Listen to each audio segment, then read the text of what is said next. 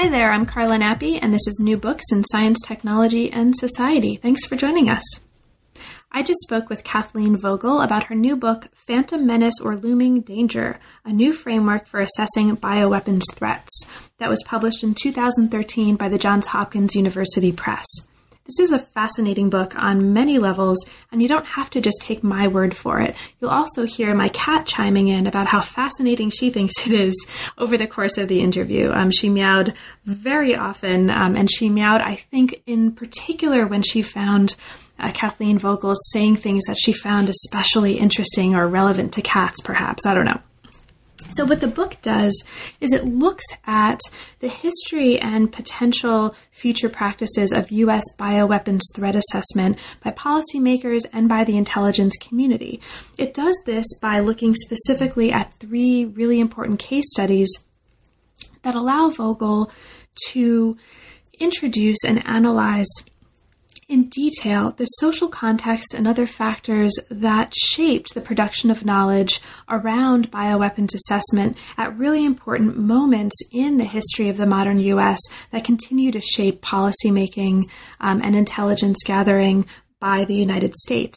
It's a really, really interesting book that offers very, very detailed, but very elegantly written and very readable accounts that put flesh and texture on some of the kinds of phenomena that many of us might know on some level are important and are happening, but really have no idea um, what's actually happening on the ground. So, how does, for example, um, the U.S. policy making community or U.S. intelligence community decide that Iraq has a mobile bioweapons unit. How is that information actually produced? And what are the different ways that issues of expertise, of secrecy, of um, written knowledge production, of other kinds of um, activities of practice involved? How, are, how do they shape what actually results at the end and, and has incredibly high stakes that shape policymaking and shape international and transnational policies? Um, so it's a fascinating book. It's really, really relevant. Uh, Kathleen Vogel is not only offering us a study here and an analysis, but real, concrete, detailed programs for how to move forward and how to create a conversation about these absolutely critical issues that bring together the academic interests of science, technology, and society of science studies with very, very important contemporary political, social, and technological, biological issues of global importance. So I hope you enjoy. I certainly did. And here we go. We're here today to talk with Kathleen Vogel about her new book, Phantom Menace or Looming Danger A New Framework for Assessing Bioweapons Threats. Welcome to New Books in STS, Kathleen, and thank you so much for making the time to talk with me today about what was a totally fascinating book. Oh, well, thanks so much for this opportunity just to chat a bit more about it. Oh, of course. Um, I mean, the, the book itself, I'll say for before I um, start asking you any questions about it or asking you about your background, I want to say for listeners, this is a book that's written in an exceptionally, um, at the same time, very, very accessible, very, very clear, really, really clearly organized way, but also in a way that's very elegant and very articulate in terms of a contribution to the STS literature. So, congratulations right off the bat, and I hope this reaches a really, really wide readership and that listeners who may not think of themselves as typically reading an STS book will pick it up also because it's really readable. Oh, well, thanks so much. So, could you start us off, Kathleen, by saying a little bit about yourself and your background? I think um, you had mentioned a little bit earlier that you started your academic life started studying chemistry. So, what brought you to STS, and can you talk about that trajectory a little bit? Sure. So, I started out um, in graduate school doing a PhD in biophysical bioinorganic chemistry, and it was sort of during that time that I got interested in thinking about science beyond the lab, and I started taking some science policy uh, courses at a public policy school uh, while I was in graduate school. And it was at that time that in one of those courses, I got exposed to the whole fascinating area of weapons of mass destruction.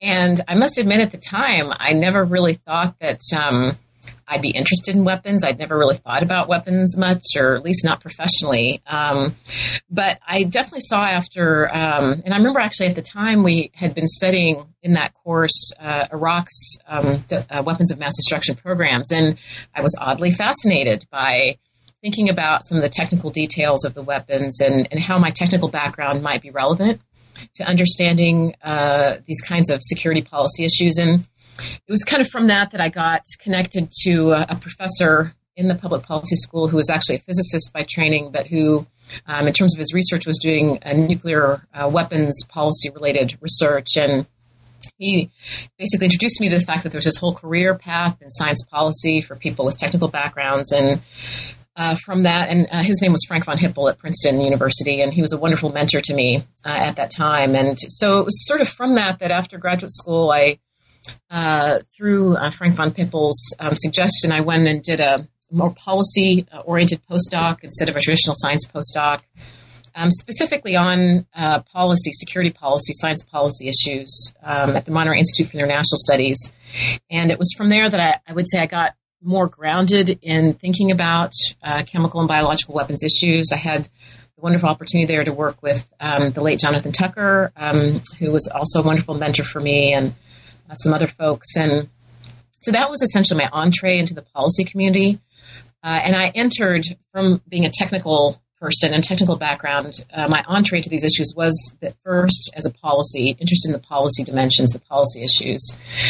And it was after spending some time, uh, you know, doing research uh, in, on the policy side that I started getting frustrated. But what I saw were some limitations in how existing policy research, existing policy discourse, uh, sort of understood biological weapons proliferation issues. They just seemed to come up short. And um, it was actually through, um, ironically enough, talking to uh, Professor Judith Reppy uh, here at Cornell um, that she recommended that I read um, Donald MacKenzie and Graham Spinardi's uh, classic article on the role of tacit knowledge in nuclear weapons development. And that was my first exposure to uh, STS. And um, the mo- from the moment I read that article, I was like, wow, this is really opening a whole new world of understanding to me uh, about weapons development. And I also found it resonated with my own laboratory experiences as a graduate student. Uh, it helped me reflect more on just what I knew from my own uh, lab practices. And then also it helped me to understand. I was working at that time on trying to understand the Soviet biological weapons program, and it resonated with some.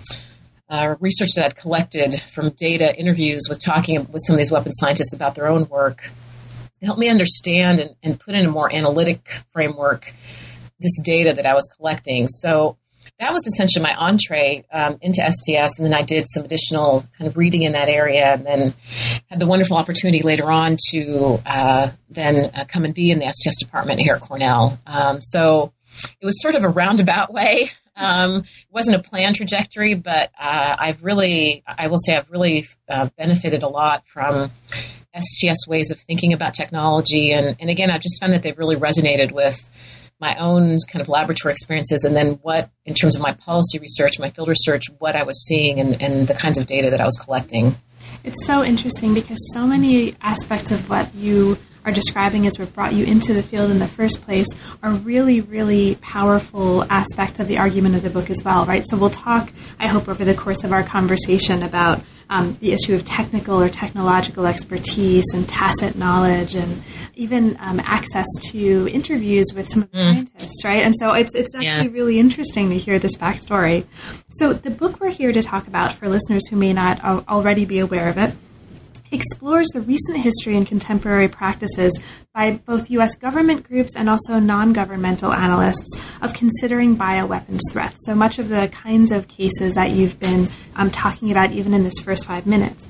It ultimately uses this foundation to not just analyze past and contemporary practices, but also, and importantly, and this is one of the really fascinating aspects of the book, to actually suggest a new way, and, and several new ways actually, to approach the analysis of bioweapons technology and threats of uh, weapons of mass destruction based in part on integrating aspects of STS methodologies and analysis in ways that you've um, alluded to already. So, how did you come to this particular?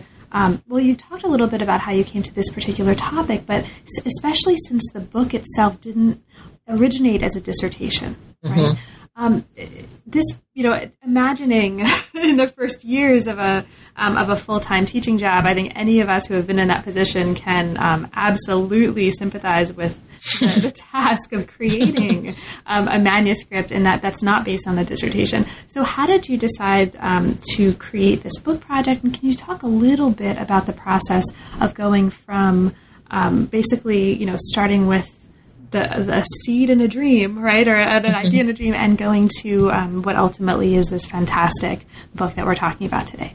Sure. Well, I would say it was definitely an evolutionary uh, process. Um, you know, when I started my faculty position at Cornell, I'd already been doing a lot of work related to different bioweapons case studies, most particularly the Soviet bioweapons program, and and I was getting more interested then also in looking at um, you know uh, bioweapons policy issues and debates happening in the United States, and so there were already certain cases and issues that I was looking at. I would say I didn't really have an overarching theoretical framework that I you know was uh, using and um, that I had a clear, concrete idea for a book. So I'd say the book, in essence, kind of emerged more organically as I was working with different case studies, and then through you know the wonderful scholarly influences and discussions that I had here at Cornell with um, different uh, STS faculty and graduate students, and presenting some of my work that. Um, and you know listening to a lot of other scholars that would come to cornell and doing some additional readings that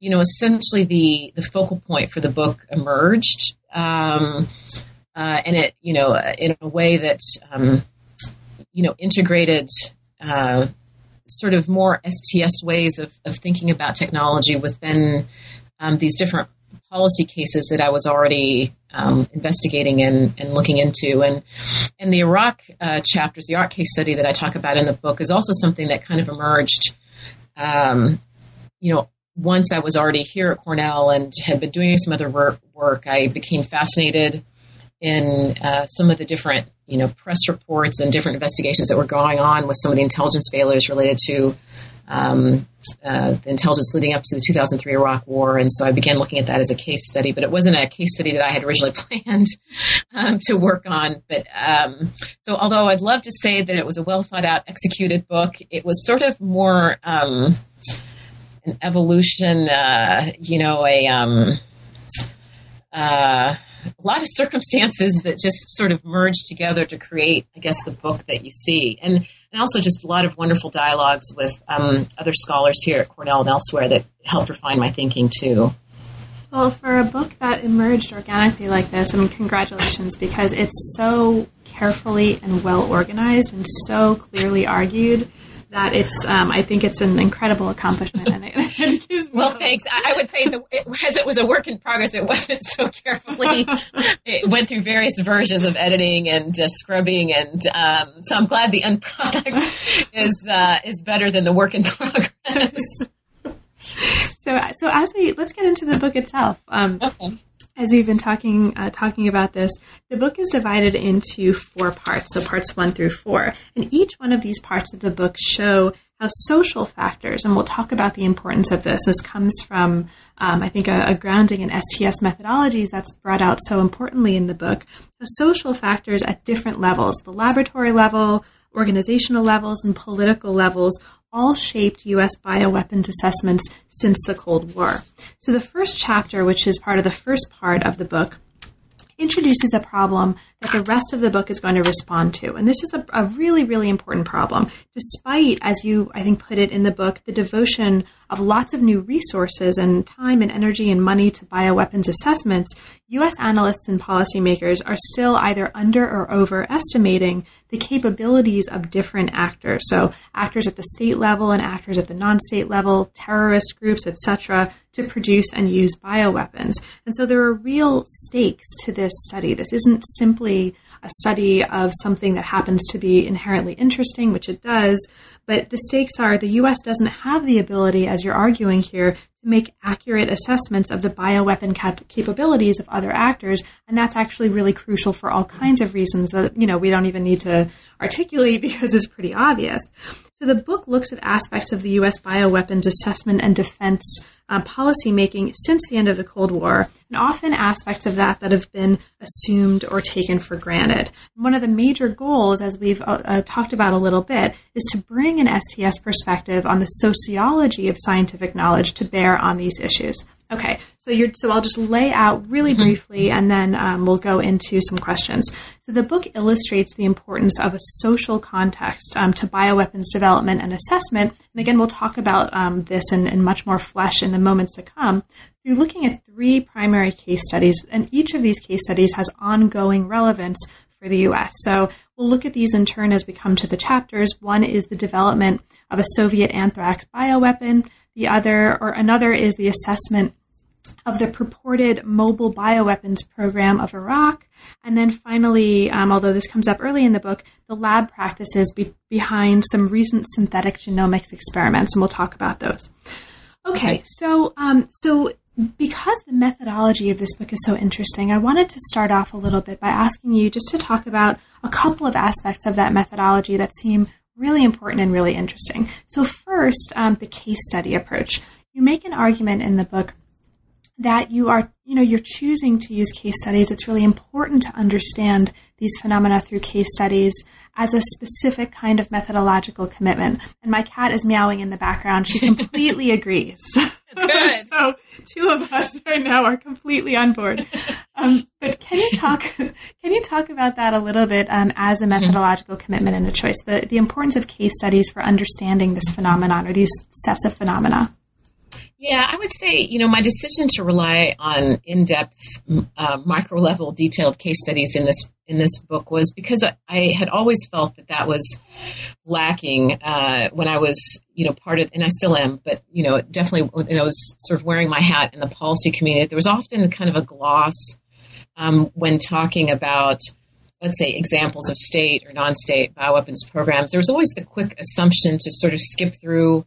Um, specific local level details about how these actors worked or how they organized or carried out their program, um, or and in particular, a lot of the technical details um, I felt were lacking. And this is not to say that researchers didn't report on this, but you know, over time, I just felt that there was a lot that was not analyzed about what went on in, in these programs, and so.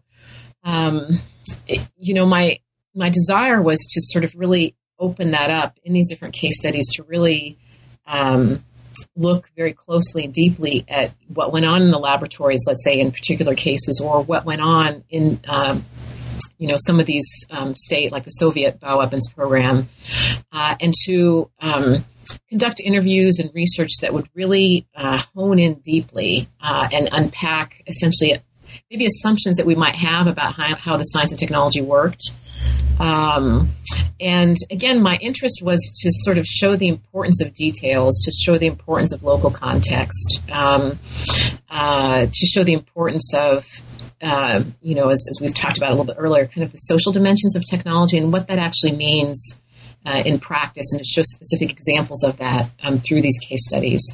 And again, my interest there, I mean, there is definitely an interest in speaking to the scholarly STS community, but my work has also animated by trying to offer something to the policy community and saying there are these very important details that um, have not really been part of the conversation, and they're very critically important to understanding how we can assess some of these threats. Great, thank you. Now, you've mentioned um, already the importance of interviews as part of your research process, and um, the ethnographic analysis is absolutely crucial to this study at every level. So, can you talk a little bit about that process as part of um, the research for the book? How did you arrange access to the kinds of interviews that you needed to make this study possible? Were there any notable aspects of that process or practice for you that stand out as being particularly um, challenging or particularly gratifying? Or would you talk a little bit about mm-hmm. ethnographic analysis as it shapes the book? Sure. Um, yeah, so the, most of my book relies, or a heavy dominance of my book does rely on interviews with scientists, policy officials, um, intelligence officials, and uh, et cetera. And, um, you know, um, I would say one of the things that I was very fortunate to that, have, that helped my research, or I was very fortunate, is because I'd spent quite a bit of time in the policy community prior to writing this book and, and prior to coming into the STS world, um, is that I already developed a lot of uh, really good professional connections um, uh, with respect to some of these issues, and that definitely facilitated both my direct access to individuals or provided me with additional professional connections who could help me uh, make those connections. And um, and I'm definitely very grateful for all the individuals who, um, uh, particularly in the policy community, who have helped facilitate introductions with uh, different people that were uh, important parts of my book. Um, but it was very much, you know, uh, in part, uh, I think I was fortunate in that I'd had this policy experience prior to, um, you know, embarking on the book. Uh, I think, you know, it would be tricky if you're a newbie. Um, I think just entering the, the policy world uh, without a lot of connections. For some of these case studies I talk about in a book, it would be a little bit difficult um, to gain access. Uh, not that it would be impossible, but I think it did help that I had some of these prior policy uh, connections uh, um, uh, that that helped. And if um, just to follow a little bit up on that, because I can imagine legions of graduate students, right, reading this book, getting really, really excited about it. And you must have graduate students you're training as well, um, wanting to get involved in this kind of research. And if you um, do now have graduate students who want to do this kind of STS research that's very informed by an interest in helping shape policy and also depending or dependent on rather an access to a kind of ethnographic uh, research with uh, people who are, you know, at, at, the levels that you're talking about in the book, how do you advise them? Is that like how does somebody at the level of graduate training get into a project that might maybe not be this comprehensive, but you know, share some of the features of the kind of research that you did here, or do you um, advise them not to do that? You know, I would say it kind of depends on what what you kind of want to do in your research. Um, you know, in and you don't necessarily have to go the route that, that I did per se to still do meaningful um, security poly research using some of these approaches and techniques. I think um, with my background, have, having spent some time in the policy community, and in particular, um, I spent a year working in the State Department before I came to Cornell. Um, you know, that facilitated certain doors and certain understandings of policy issues that um, I think would be more difficult if an individual had not spent time within the policy community.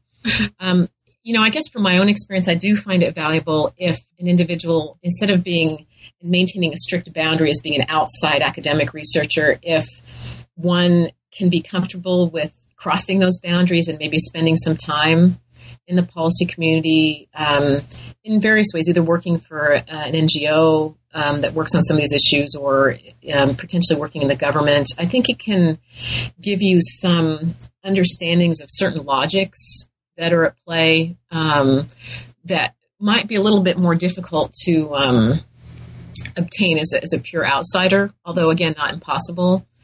Um, so I would be supportive, you know, if graduate students were interested in going to this area to be open to, again, maybe doing some field work by just, you know, um, being a participant observer, being involved um, in some kind of policy context where you can kind of see some of these issues uh, unfold. It's actually really interesting because as and we'll, we'll um, as we get into the arguments of the book in the the later chapters, um, just to uh, mention a little bit something a little bit about this um, for a moment. This is really a way to think about how or specific models for how we might revise the way we think about graduate training too. You know, it's sort of mm. typical for somebody in an area studies program, like for example, studying China, to take a period in the middle of their graduate training and go away and study Chinese language intensively or Japanese language mm. intensively. But we don't. Um, I mean, in a way that's not necessarily directly producing research results, right? This is a kind of language training, and the kind of training that you're talking about may, you know, it gives uh, me at least a way to think about something like a kind of language or cultural training for graduate students in STS who want to do this. That's not necessarily the year where you're going out and you know doing your archival research or doing your ethnographic research, but another important kind of training that might facilitate a kind of work that might not be possible otherwise. Much the same way that language training for area study students does. Mm-hmm. Well, that's interesting. Yeah, I hadn't thought about that, but yeah. Yeah, no, neither had I before you um, were talking about this. So, all kinds of ways that the book is really interesting. So, food for thought. Um, yeah. But so as we get into the arguments of the book, there, let's uh, get into the other parts, or, or, rather the later chapters. So there's some key issues that are going to recur throughout the book, and we'll, we'll look at them in turn as they come up in the different case studies. So issues of expertise, issues of the idea of analytic practice, and issues of the effects of secrecy, and not just secrecy as something that prevents knowledge production, but secrecy as something that can be very generative of knowledge production, which is really interesting. And so the case studies are going to take us through this in turn. But before we get there, you set up in chapter two a dominant way of thinking about biotech based on the idea of a biotechnological revolution or a biotech revolution. And you call this a biotech revolution frame. So, can you talk um, for a little bit before we get further into the ways that we're, we're going to revise that frame about the idea of a biotechnological revolution frame and um, how that shapes what's going on in this part of the story?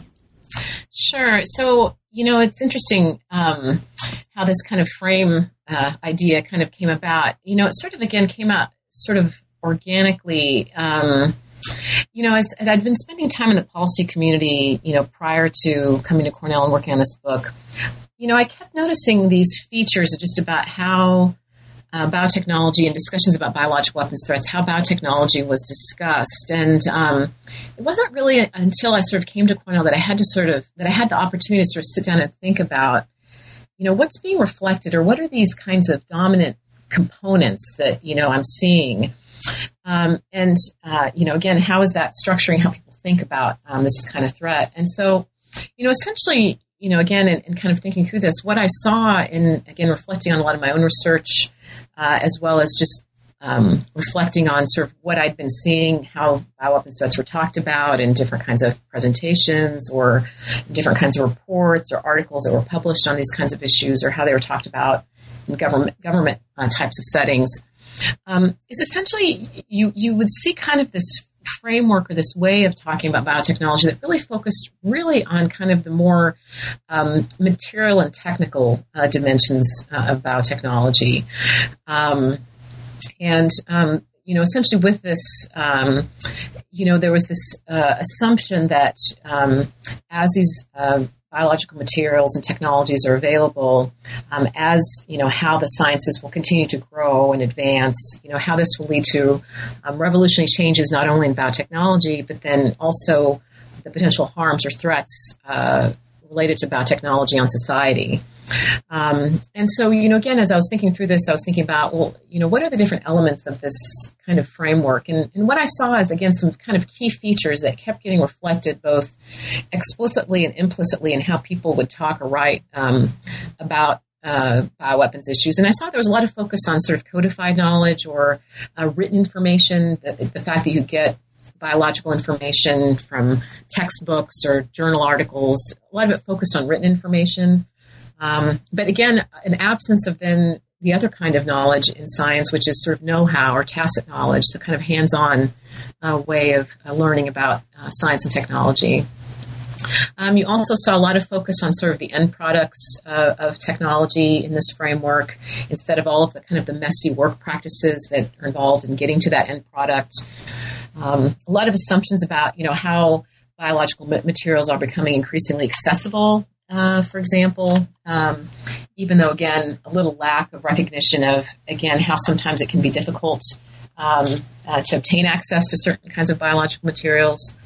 Um, a lot of focus on the economic drivers of technology um, and assumptions about how you know uh, technology um, will commercially advance, uh, but again, not focusing on again some of the different um, challenges uh, in that as well. Um, you also saw in this kind of framework a focus kind of on the future um, and a lot of future oriented um, concerns about where cutting edge technologies are going to go. Uh, but with that, you know, I, I saw marginalization of uh, existing technologies or even old, cruder technologies. Um, those really weren't part of the conversation. And then a lot of assumptions about how technologies are going to diffuse and globalize, but then a lack of recognition of, um, you know, how it can be difficult for certain technologies to uh, diffuse and move and travel.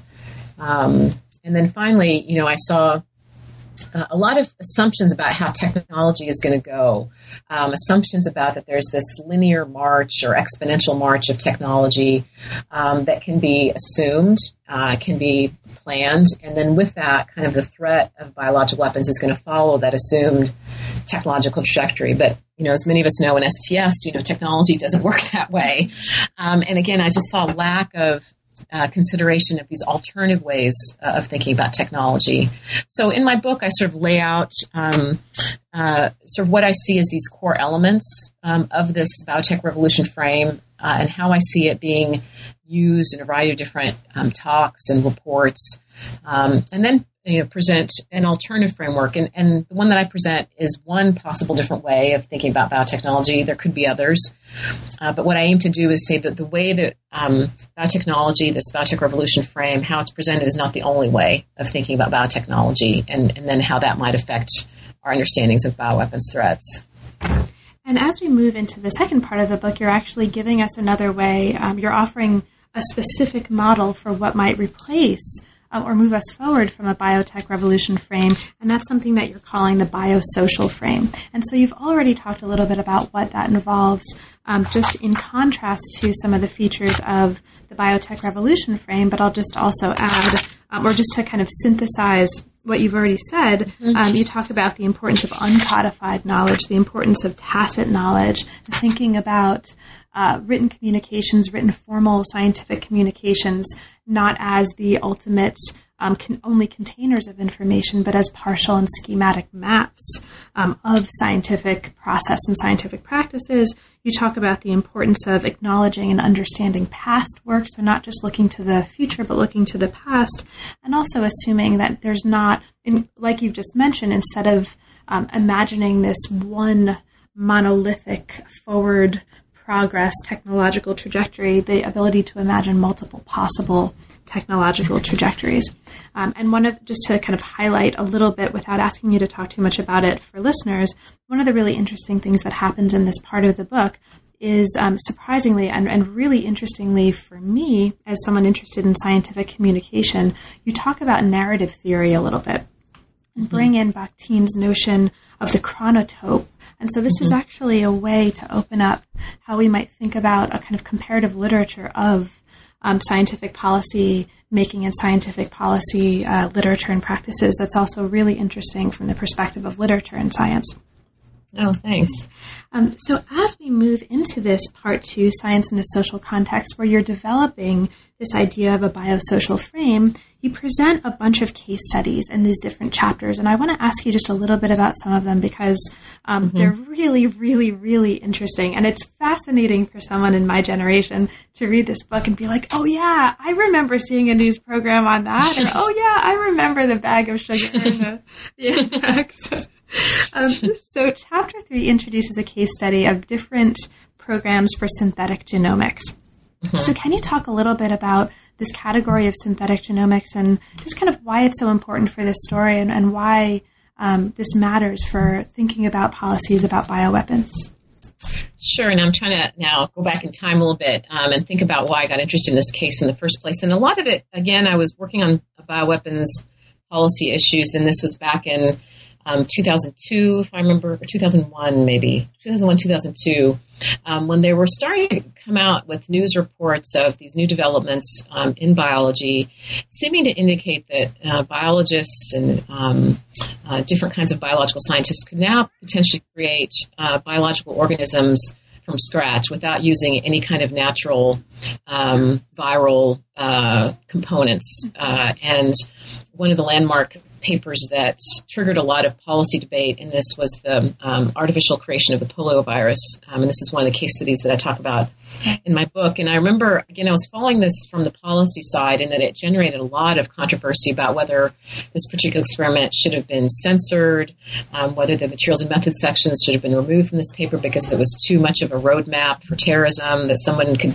pick up this scientific paper and, um, you know, potentially replicate this experiment and unleash this artificial virus and uh, cause all kinds of mayhem. And, you know, at that point, um, when this paper came out, uh, I had already been I'd already been kind of introduced and had been working with some STS ideas and, and thinking more deeply about things like know-how and tacit knowledge. And this seemed to be when this paper emerged, it seemed to be the case that would almost seem to say tacit knowledge doesn't matter if you can really create this artificial virus without using any, as was reported in the media and in different policy uh, forums that all you need basically is the materials, um, the basic commercially available materials, and this scientific paper, this written information, and that's all you need uh, to make this virus. Well, then it would seem to discount a lot of what STS has to say about the importance of tacit knowledge and know-how. And so I was very intrigued to then look at this as a possible exception um, to existing ideas uh, about tacit knowledge and STS. And so that's how I embarked in looking at this case of synthetic genomics. And soon after this paper was published, then, and still even today, there have been a series of different experiments showing additional artificial creations, synthetic creations of different um, viruses and uh, genomes. And, and there's been always this policy interest of, you know, is the technology getting um, so easy so quickly that we're really going to have to worry about this from a bioterrorism uh, perspective. And um, so that sort of gives a little bit of background of how I got interested um, in this kind of research area. Uh, because again, it seemed to provide a case that seemed to um, speak against um, the importance of thinking of, of considering it and, and, thinking about sort of the social dimensions of science and technology seem to indicate that we don't need to, you know, we, we can no longer think about that now. It's all about materials and, you know, written information. Um, and so that's essentially how I started getting interested um, in this area of research uh, in the area of synthetic genomics um, uh, and the case studies I looked at uh, for the book. And as you can hear in the background, my cat still agrees with everything Good. you're saying and thinks it's absolutely brilliant. And I'm sure she'll chime in again. so as um, it's so you you um, mentioned that you got into this because there were arguments that um, this this was potentially a case where tacit knowledge um, didn't matter, and in fact, you're showing in the chapter that with by looking very closely at the social context and the practices that were um, being undertaken and that we're characterizing these three cases that you talk about the 2002 poliovirus synthesis, the 2003 Phi-X bacteriophage synthesis, and a 2008 artificial synthesis project on Mycoplasma genitalium, you're showing actually that this is really, really hard. mm. that um, worries that this was going to transfer to you know something that the your local bioterrorist could make like in his backyard um, were worries that were probably um, not reasonable given what we see when we look at the really specific context of what's happening at these three places. So, how um, can you talk a little bit about that? Sort of how does understanding what's happening in these three very local, very specific contexts um, change or give us an alternate approach for thinking about um, bioweapons threats that might emerge from synthetic biogenomics? Sure. So I'm trying to think. There's a lot of different things I could say here. How to best organize my thoughts. Um, so I guess you know one of the things that I was interested in doing with those cases is to really hone in deeply and to say it really matters looking at the local level scientific practices because again, what I have seen in terms of my experience, you know, interfacing and going in and out of the policy world is there's usually very little attention given to what actually goes on in the laboratory. There's a lot of assumptions about what goes on, but very little work that actually interrogates. And so, my interest with these cases is to really, um, you know, go at a very micro level and talk about exactly how some of this work was done, and to use that uh, again to sort of open up and for discussion. You know, this issue that you know we need to look closely. And in terms of my research on these cases, what I found uh, in working on these cases is as you know consistent with I think um, a lot of STS literature that you know you know even with the increasing availability of materials and increasingly available um, you know written information that's out there um, that there's still a lot of know-how that goes on in these kinds of cutting edge uh, technologies how th- it, that hasn't really changed. It, it, allows certain perhaps certain techniques to uh, be a little bit easier but then there are a whole other set of techniques which still remain very much craft like, very much uh, local knowledge that's involved in getting some of these um, scientific techniques uh, to work. And um, so, again, in terms of you know what I was interested in showing with these cases is that the local context, the the social context, what goes on in the laboratory matters, and in terms of really understanding the threat from some of this work, you, you have to, you have to look at that. You can't just ignore and assume certain things without looking in more closely. And one of the things that also um, struck me as I was looking at this progression of cases from 2001 to the um, Venter experiment 2003 and then the Venter work later in 2008 um, is that what seems to be happening uh, and it will it'll be interesting to see how this plays out but in future cases but it seems like with these synthetic genomics experiments to create these more complicated larger um, uh, genomes uh, and uh, organisms is that it's actually getting more complicated uh, rather than easier with uh, new technologies. You know, if you look at um, the different experiments, what you'll see over time is that um, the complexity grows and also the number of team members, the number of people actually involved to get these experiments to work has also grown quite a bit. Um, uh, and which is the, the reverse of a lot of policy thinking would, would assume that you know, with increasing march of knowledge and technology, that everything should be getting easier, um, and it should devolve to anyone, one person in their backyard or in their garage or in their basement, being able to do these techniques. What you see over time is actually it's becoming much more complex, um, and a lot greater number of individuals that are involved to get some of these uh, larger uh, genomes uh, to uh, to uh, be created. Um, and so, again, that's another thing that I wanted to sort of point out is to challenge these existing assumptions about the ease and what's required and, and actually sort of say, well, actually, the trend seems to be showing something slightly different. Uh, and maybe that's important to look at when we talk about threat assessments for some of these cutting technologies you know what is required and and what when does it become let's say a larger team level effort what are the different skill sets expertise um, as you move into these different cutting edge domains you know what additional things are required beyond just you know simple commercially available materials or the written information. Um, so again those were a couple things just um, technically that i was interested in pointing out um, with those uh, particular case studies and in the these are issues that continue to be really important in shaping what happens with the next case study. Um, chapter four looks at a case study of Soviet bioweapons development, focusing on the Stepnogorsk. Am I? Mm-hmm. Yeah, that's right. Stepnogorsk Scientific and Experimental Production Base, which is located in northwest northwest Kazakhstan and which was um, making Soviet Anthrax 836. So, can you talk a little bit about uh, how these issues that you're talking about in the context of the synthetic genomics um, uh, case study also uh, shaped or played out uh, the, what's happening here at Stepnogorsk? Uh, well, I was interested in looking at that uh, case to better understand what was involved in creating essentially what was the Soviets' premier anthrax biological weapon. Again, there was a lot of discussions going on in the 90s um, about some of the ease of some of the Soviet um, developments, bioweapons developments. And again, I was interested in, in interrogating and packing some of that. And um, and I was also in that uh, particular example interested in trying to look at you know what was required to actually make uh, this weapon. And, and what I found it was again a very complex complicated process.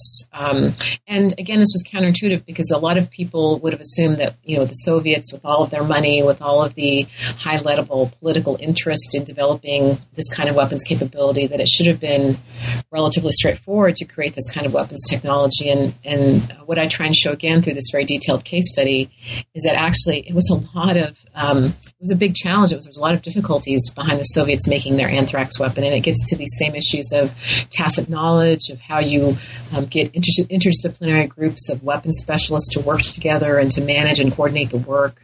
Um, there's a lot involved, even for a state. And this uh, that case study again tries to contrast the synthetic genomics examples, or trying to address, you know, some of these um, popular discussions about um, terrorist threats and terrorists using cutting edge technologies. And with the Stepnogorsk case, I wanted to delve into talk about, you know, let's look at even state level um, bioweapons uh, programs, and you know what can we learn from looking um, at a micro level about what went on with some of their weapons development.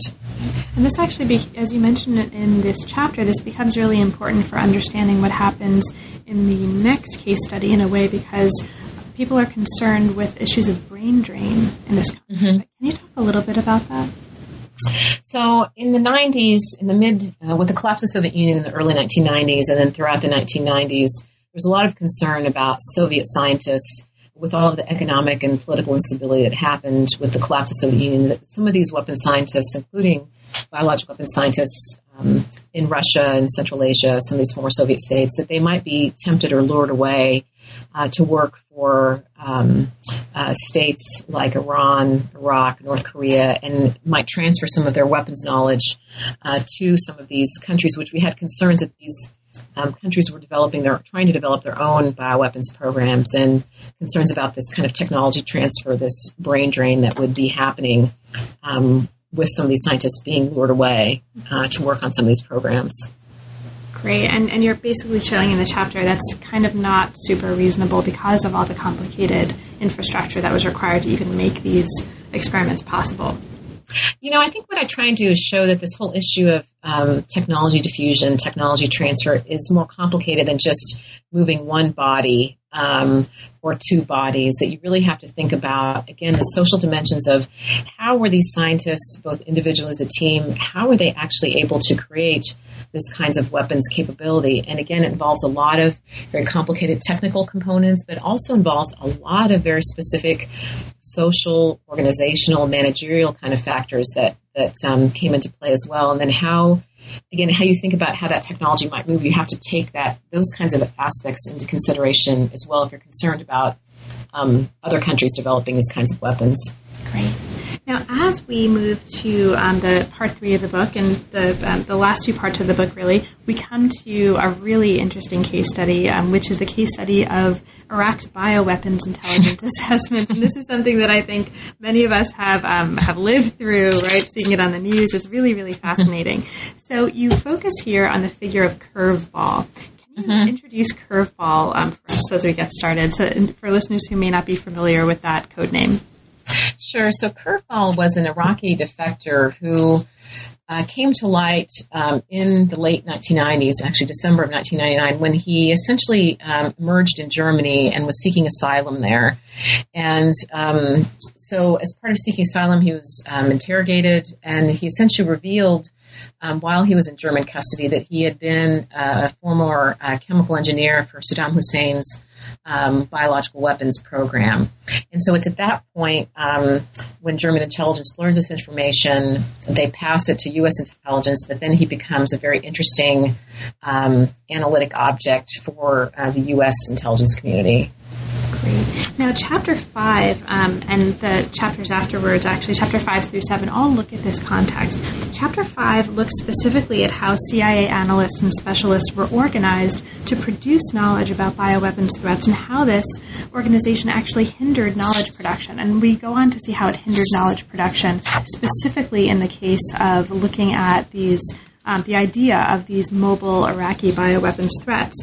Now, you talk about the importance here of the ordering of expertise and the construction of expertise in the CIA, and this is coming, at least in part, or is um, seems inspired, at least in part, on uh, the importance of expertise as an analytic in STS literature. So, can you talk a little bit about the importance of what you call here the kind of balkanization of expertise in the CIA and how that actually helped determine what happens? Um, with this curveball uh, information that comes in and what happens as a result to the, um, assessment of the potential of or the existence of an Iraqi mobile weapons program. Sure. So, um, in the book, I guess in these chapters, what I try and do is talk about how it really matters how we understand the social world in which U.S. intelligence analysts work, um, and because that has an influence then on how they value and interpret different kinds of information that they, they might receive as part of their, and how they even construct um, their weapons assessments. And so, um, in the chapter on expertise, I sort of look at, um, you know, how historically how issues of expertise have changed over time within the CIA, and how that ultimately and fundamentally had an impact on, for example, what kinds of expertise were thought to be relevant and were thought to be brought in to the analysis of the curveball case and, and the Iraqi mobile bioweapons threat and how certain aspects of expertise were not. And so in that chapter, I talk about how there were these uh, divides between uh, the intelligence analysts and those on the operations side, which is the, the clandestine, the spy side of the CIA, um, and how um, that particular division, there's a historical, there's a history for that historical division, and how um, because of that division, that that uh, hindered, for example, individuals who had um, spycraft um, uh, expertise, from them being able to participate and be involved in some of these uh, intelligence assessments on Curveball when they actually had some very valuable forms of expertise in terms of how you evaluate a source like Curveball, what are the different methodologies that you might use to evaluate a source. All of that kinds of kind of knowledge and expertise was not brought to bear um, in part because of these these organizational changes um, that had occurred um, over time. And the chapter gives a really detailed accounting and a really illuminating accounting of the specifics of those organizational changes. And um, it's, it's a really, really fascinating chapter. And it, another real, it leads us into another equally fascinating chapter where you're going from the more general issue of expertise and looking at the daily practice, really the, the analytic practice of what intelligent re- intelligence reporting at the CIA actually looks like. And so this is another really, really fascinating uh, analysis here where you're looking at intelligence reporting as a form of writing and mm-hmm. emphasizing the analogy of these practices that you know that go on to determine major U.S. policy to journalism. So, can you talk a little bit about how that analogy is important and in what way this journalistic aspect of CIA intelligence writing really shapes a particular approach to um, bioweapons assessment? Sure. Well, there have for I would say for the past several several years, or maybe at least a decade, there have been a lot of individuals uh, in the um, intelligence studies community and others who have pointed attention to the fact that the practice of intelligence has changed over time. That you know how we might think of analysts, intelligence analysts, kind of working like an academic would, um, doing a lot of in-depth uh, research over long periods of time. Um, that that practice has actually fundamentally changed over the past ten to twenty years, such that. Um, uh, and there have been so many pressures that have put on intelligence analysts to become more like journalists. And so, what I do in the chapters, I try and talk about if that's essentially the state of affairs, if intelligence analysts are, are asked and tasked to operate more like journalists, what does that mean in terms of their daily practices? How is how is it that they then actually go about constructing their assessments if they're operating from this more journalistic um, style of writing? So in the book, I talk about how, and I um, draw in some STS uh, resources here, Herbert Gans's book, um, where he does a, a very interesting, um, detailed analysis of the practices that go on in news organizations. And I draw on that to talk and show how there are some really interesting and um, at times uh, disconcerting analogies between sort of how news organizations, journalists operate, and how these intelligence analysts, particularly in the curveball case, how they were operating and how they were collecting and sifting through and working uh, with information.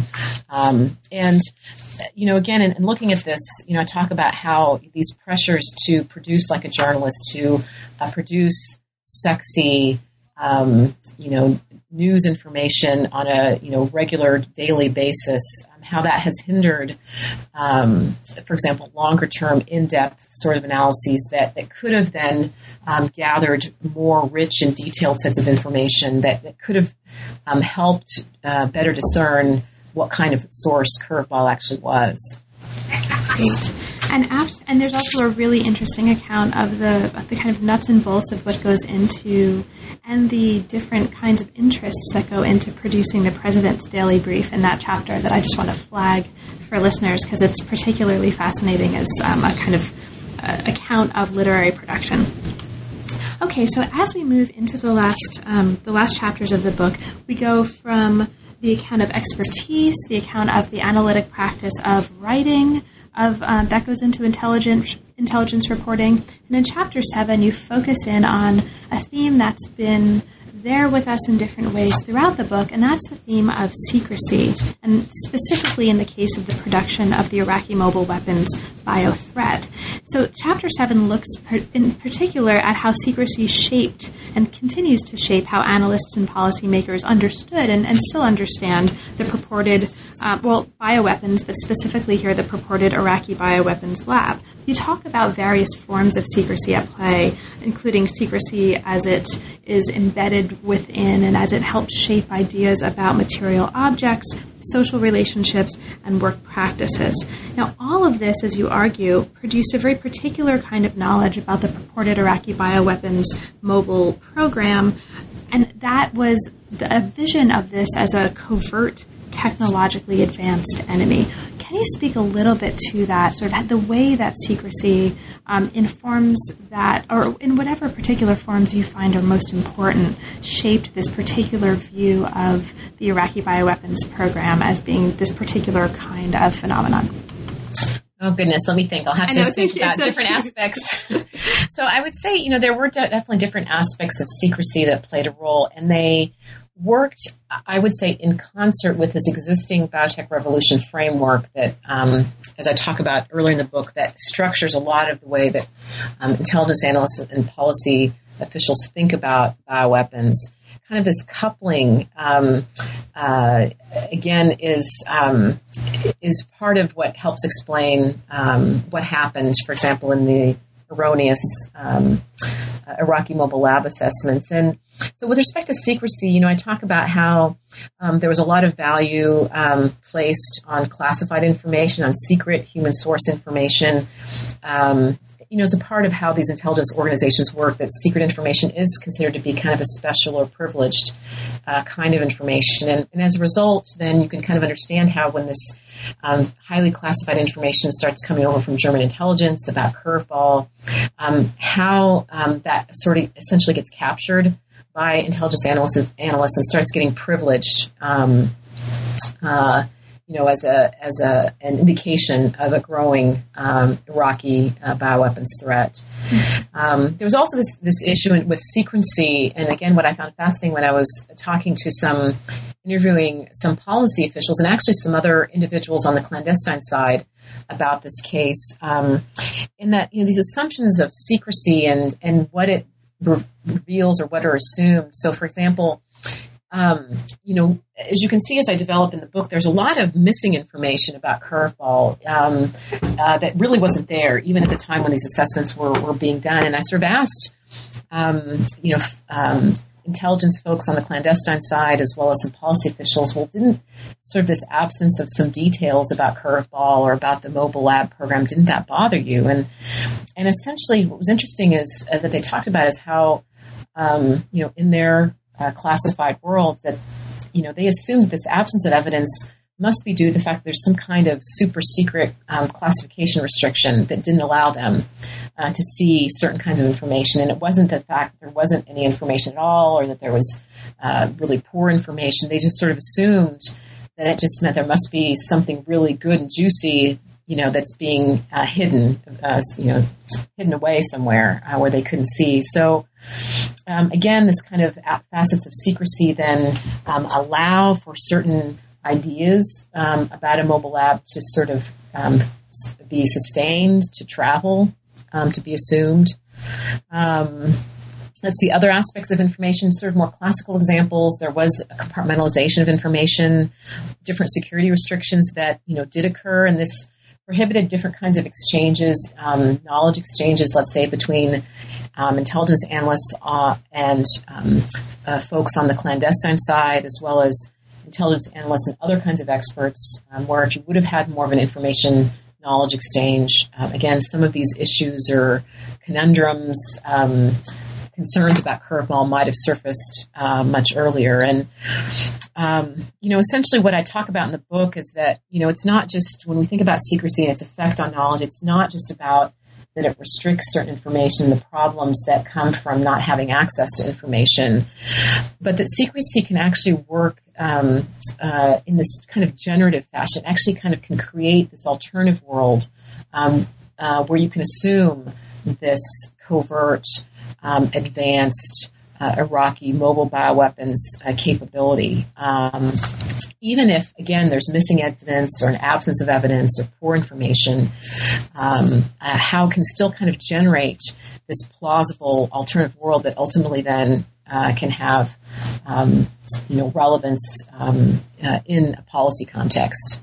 That's great. And I think one of the really, um, in terms of speaking to larger STS interests and contexts as well, one of the really interesting things that that part of the chapter does, this emphasis on the generative effect of secrecy, is offer uh, a different way of thinking about the a discourse that's become really um, popular and influential in STS, which is this discourse of agnotology, right?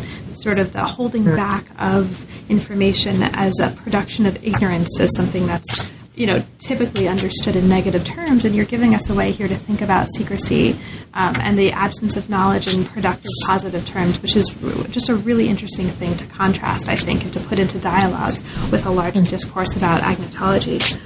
Now, part four of the book um, does a lot of things that we won't have time, that I won't have time to mm-hmm. ask yeah. you to talk about.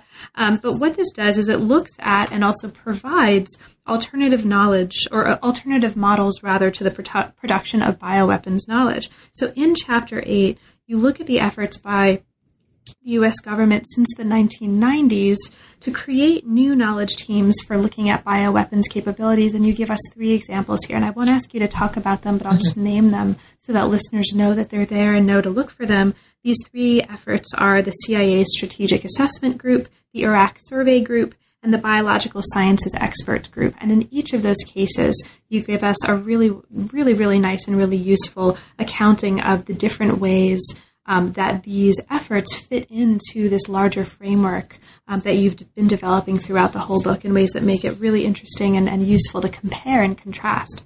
Now, finally, at the end of this chapter, and this is um, probably the last thing that I want to ask you about before we uh, wrap this up and, and, move to the conclusion, mm-hmm. you offer your own proposal for how to restructure and improve U.S. bioweapons assessments. So I, I, wanted to give you a chance to talk a little bit about that and any aspects of that proposal that you're offering that you'd like to share with listeners.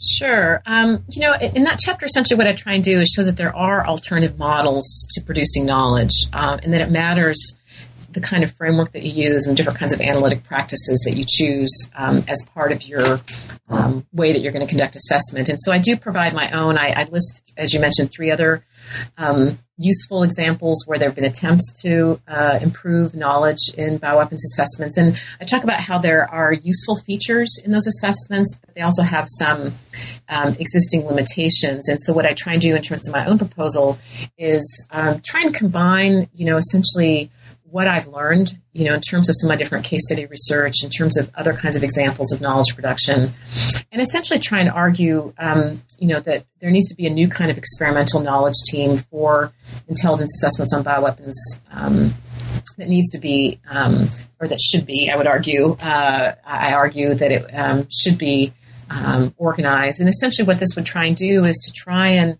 uh, bring in kind of a better integration of um, analytic um, expertise as well as people um, on the clandestine side. It would try and integrate different kinds of technical and non technical forms of knowledge. It would um, try and work uh, with a different kind of technological frame, what I've argued in my book about a social frame that really takes into account the social context um, of uh, science and technology. Um, so again, what I try and do, you know, with this proposal is to sort of say there are different ways that you could uh, organize knowledge. And, and, here's one. Here's my proposal that I think flows from these different case studies and different examples that I've provided.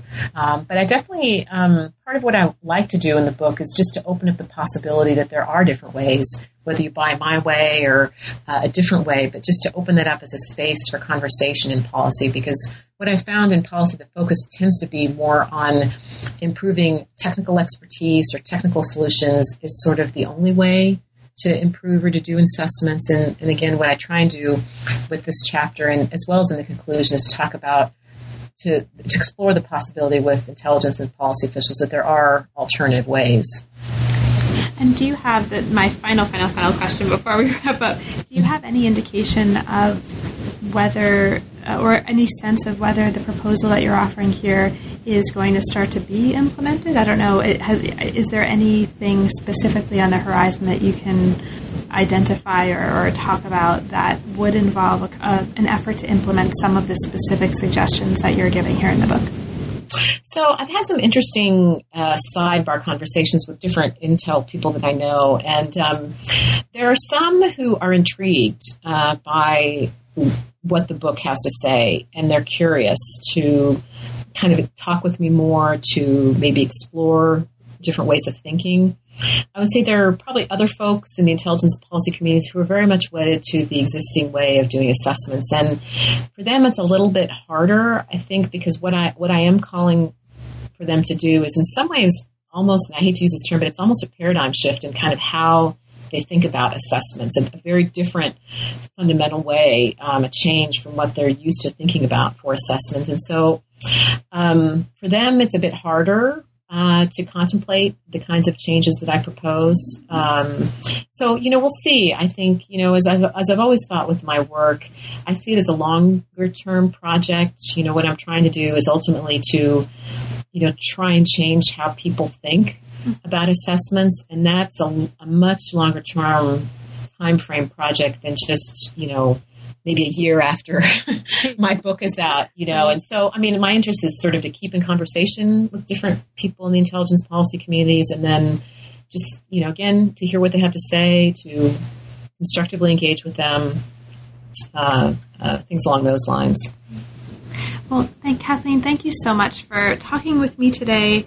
Um, there's a lot in the book that we talked about, but there's a whole lot that we actually didn't have time to talk about. There's a ton of material in this book. It's extraordinarily rich. Is there anything specific that we didn't cover, but that you'd like to point out for listeners, and perhaps um, especially for listeners who haven't yet had a chance to read the book?